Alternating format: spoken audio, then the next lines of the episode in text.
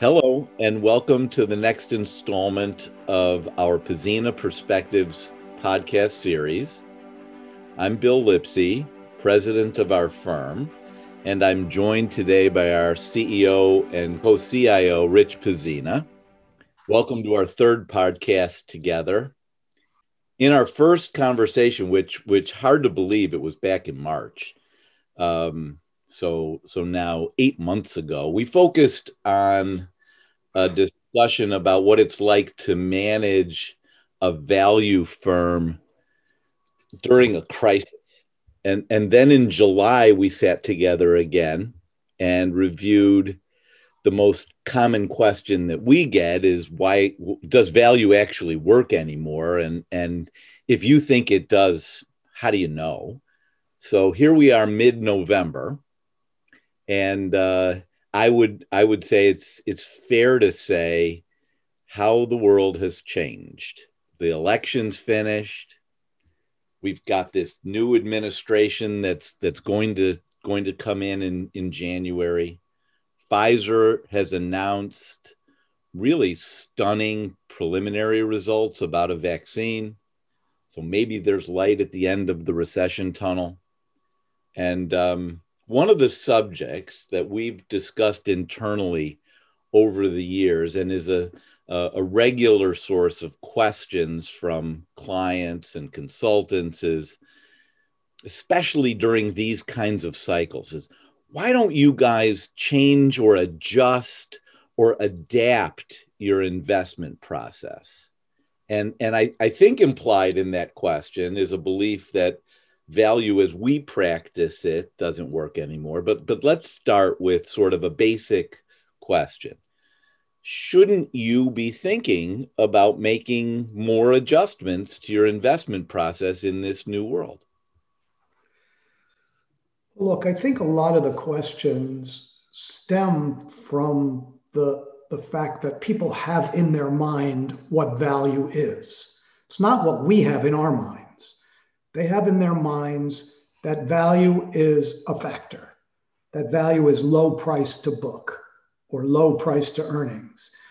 And they, they're sort of saying in that question, don't you guys know? Do you read the data? Don't you know that book value is flawed? Don't you know that companies manipulate their earnings? And isn't the world a, a different place? But you know, when you define value as the price you pay for a company compared to what its long term future cash flows might be, I don't really know how you can say you should change that. What would you change it to? We're, we're not going to think about the future earnings capability. I mean, that part of it never, never made sense to me. So, the fundamental, basic view of what we do hasn't changed. And it, it can't change because it's arithmetic. And so that doesn't mean that we haven't tweaked our process over time. That doesn't mean that we don't alienate people who think we're stuck in our ways. But the reality is that when let's just say growth or momentum strategies spiral up and I would call it out of control on the upside, you have to sit back and say, was this driven by fundamental cash flows or was it driven by something other than that that would make you have a different perspective on answering that question? Let me just use a very straightforward example Microsoft, right? Microsoft 10 years ago was in the 20s. Stocks up tenfold in 10 years. If you want to do the arithmetic, that's 25% a year compound returns. The earnings have compounded at 8% a year. So that means the multiple just gets higher and higher and higher. You know, 10 years ago, we bought Microsoft. Microsoft was sitting there, didn't have a low price to book. It had a franchise value that had a stream of future cash flows that was not properly valued in the marketplace. In fact, you didn't have to believe any growth at the time to say that this was an interesting investment. And by the way, nobody in the world believed there was any growth. And so, in fact, they thought the opposite. They thought their franchises were at risk. And when they turned out not to be at risk, and then when the company hit on the cloud, the stock took off. Now, and we um, sold way, way, way too early. But it's not because we didn't believe in value. It's because the forecasts of future cash flows that you had to make for the arithmetic to work started to become.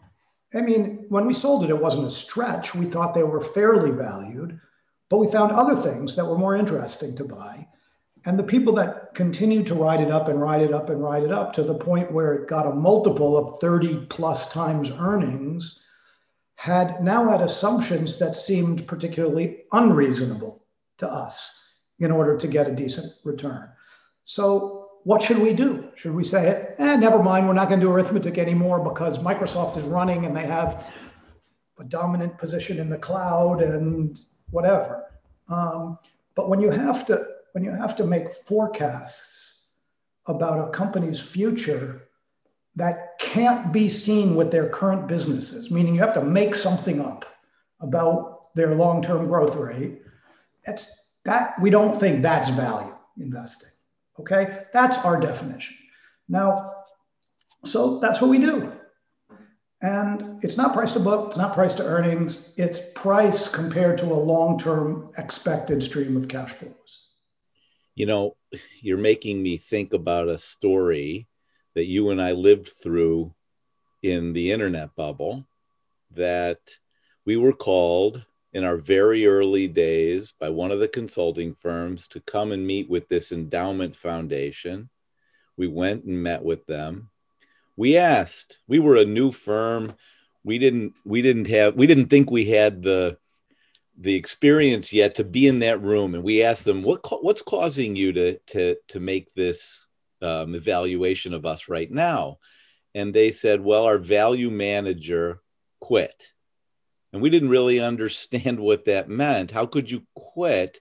And what they said is well they've decided to shut their firm. They can't take the pressure of their clients constantly questioning their their practice and so I'd be curious to hear you talk about, Rich, what you think we've done over the course of time that's caused us to not deviate while some of our competitors have regularly deviated or closed.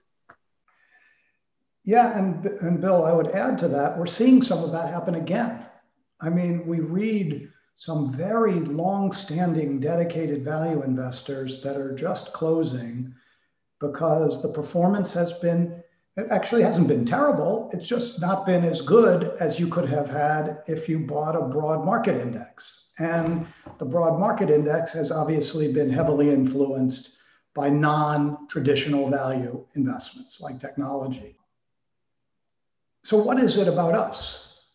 Well it's funny. I, I, I don't know that I have a great answer to that question, other than that we're kind of weird. Um, we, when things go, like when we had this pandemic, and if you remember, we suffered from several years of, of underperformance as people started fearing another recession. So in 2018 and 2019, they were not good value years. Prior to that, we were kind of having riding a kind of decent value cycle. And so at the end of 19, we had some pretty good value opportunities. And then all our stocks fell in half, literally all. Now, what do you do when you're in that state? Some people just say, this doesn't work anymore, let's get out. Some people, you know, have rules. My stock goes down 25%, I get out because I must not know what the hell I'm talking about. Um, but for us, we got energized. So, what is it about it? It's a culture that's built on literally decades of instilling this in the minds of our entire team. And it's not just the two or three senior portfolio managers, it's not just the analysts, it's the clients people who are dealing with their clients. It's the marketing people who are producing podcasts like this. It's the, the operations people. Um, there's no infighting. There's like, it's like a, a circling of the wagons that happens. That doesn't mean there's no soul searching. There's plenty of soul searching. And we can talk about the changes we've made over time based on the lessons we've learned. Because I think we get accused of just, you just guys don't pay any attention to anything and you just do what you're doing and the world marches on and you don't march on. It's quite the contrary. We're constantly, constantly thinking about ways that we could make our process better. Most of them we reject because most of them involve not being a value manager. And so I I don't know if I answered your question, but yeah, you know what you just said is so interesting because some of the language that the marketplace has adopted to describe value managers has shifted over our lifetimes, right? I mean, they use they use adjectives in front of the word value to somehow describe something different. It's exactly what you're talking. So they use the word quality value. They use the words relative value, and they they they sort of describe it as um, this is better than the pejorative deep value, and so. I, I, in fact, look, it's a conversation that goes on a lot right now in this kind of environment or before this week, where it did it wasn't clear when the value cycle might turn. And so how, how do you respond when folks say gee i'd rather have that other brand of value? I just try to look at the data. That's basically how i respond. I remember when we went through the financial crisis and all of a sudden the low vol crowd was in vogue all you got to do is buy low vol stocks and you'll beat the market. And I'm thinking, how does that make any sense at all in anybody's view of common sense or well accepted financial theory? It, it, was, it was almost preposterous, right? So we studied it. And what did we discover? The, there is not a preference in the market for low vol. It's made up statistics by people who believe in the Sharpe ratio. So, yes, if you divide risk by return and come up with risk adjusted returns, low vol is better. Not because the numerator is higher, but because the denominator is lower. And somehow people think that volatility is risk. And if they do that ratio, they come out better. I mean, it's crazy right? Because if I can make 12% of return accepting the volatility and you make 6% of return not accepting the volatility, who's better off at the end of their life? I mean, uh, I don't even get the concept. But what we did discover was that there was a penalty for high volatility. And when you actually do the, the uh, data analysis, it wasn't the preference for low vol that showed up but what you should have been doing is screening out high vol. And we discovered that if you historically screened out high vol, you could eliminate a lot of the bankruptcy risk that happened in portfolios. And so we've paid attention to that ever since. We modified our proposal to our, our proposition to consider something that actually made sense, that we actually experienced in life that when people stop knowing what's going to happen, volatilities spike up. Managements actually do things that to try and lower the volatility because they're they don't like it either, and that creates permanent impairment. Um, and so we avoid those stocks, or we are very thoughtful before we accept those kinds of risks. You know, we've studied the quality issue too. Now, I haven't done this in a while, and you can take this data with a bit of a grain of salt. But it doesn't make sense, right? To say that, because people all define quality the same. Quality is a high return on capital, a low earnings volatility, and low levels of debt. So if I said to you, I have a great idea, I know how to make a lot of money in the stock market, buy stocks that have high returns on capital, no volatility, and no debt, you would say, Really? Nobody ever thought of that before? Um, and of course, that's not true, right? This is the stocks that everybody wants. Now, they happen to do particularly well when interest rates collapsed because people put bond like multiples on those kinds of stocks. But to conclude that you should now change your investment process because quality clearly works defies logic. Now, what I will say is low quality.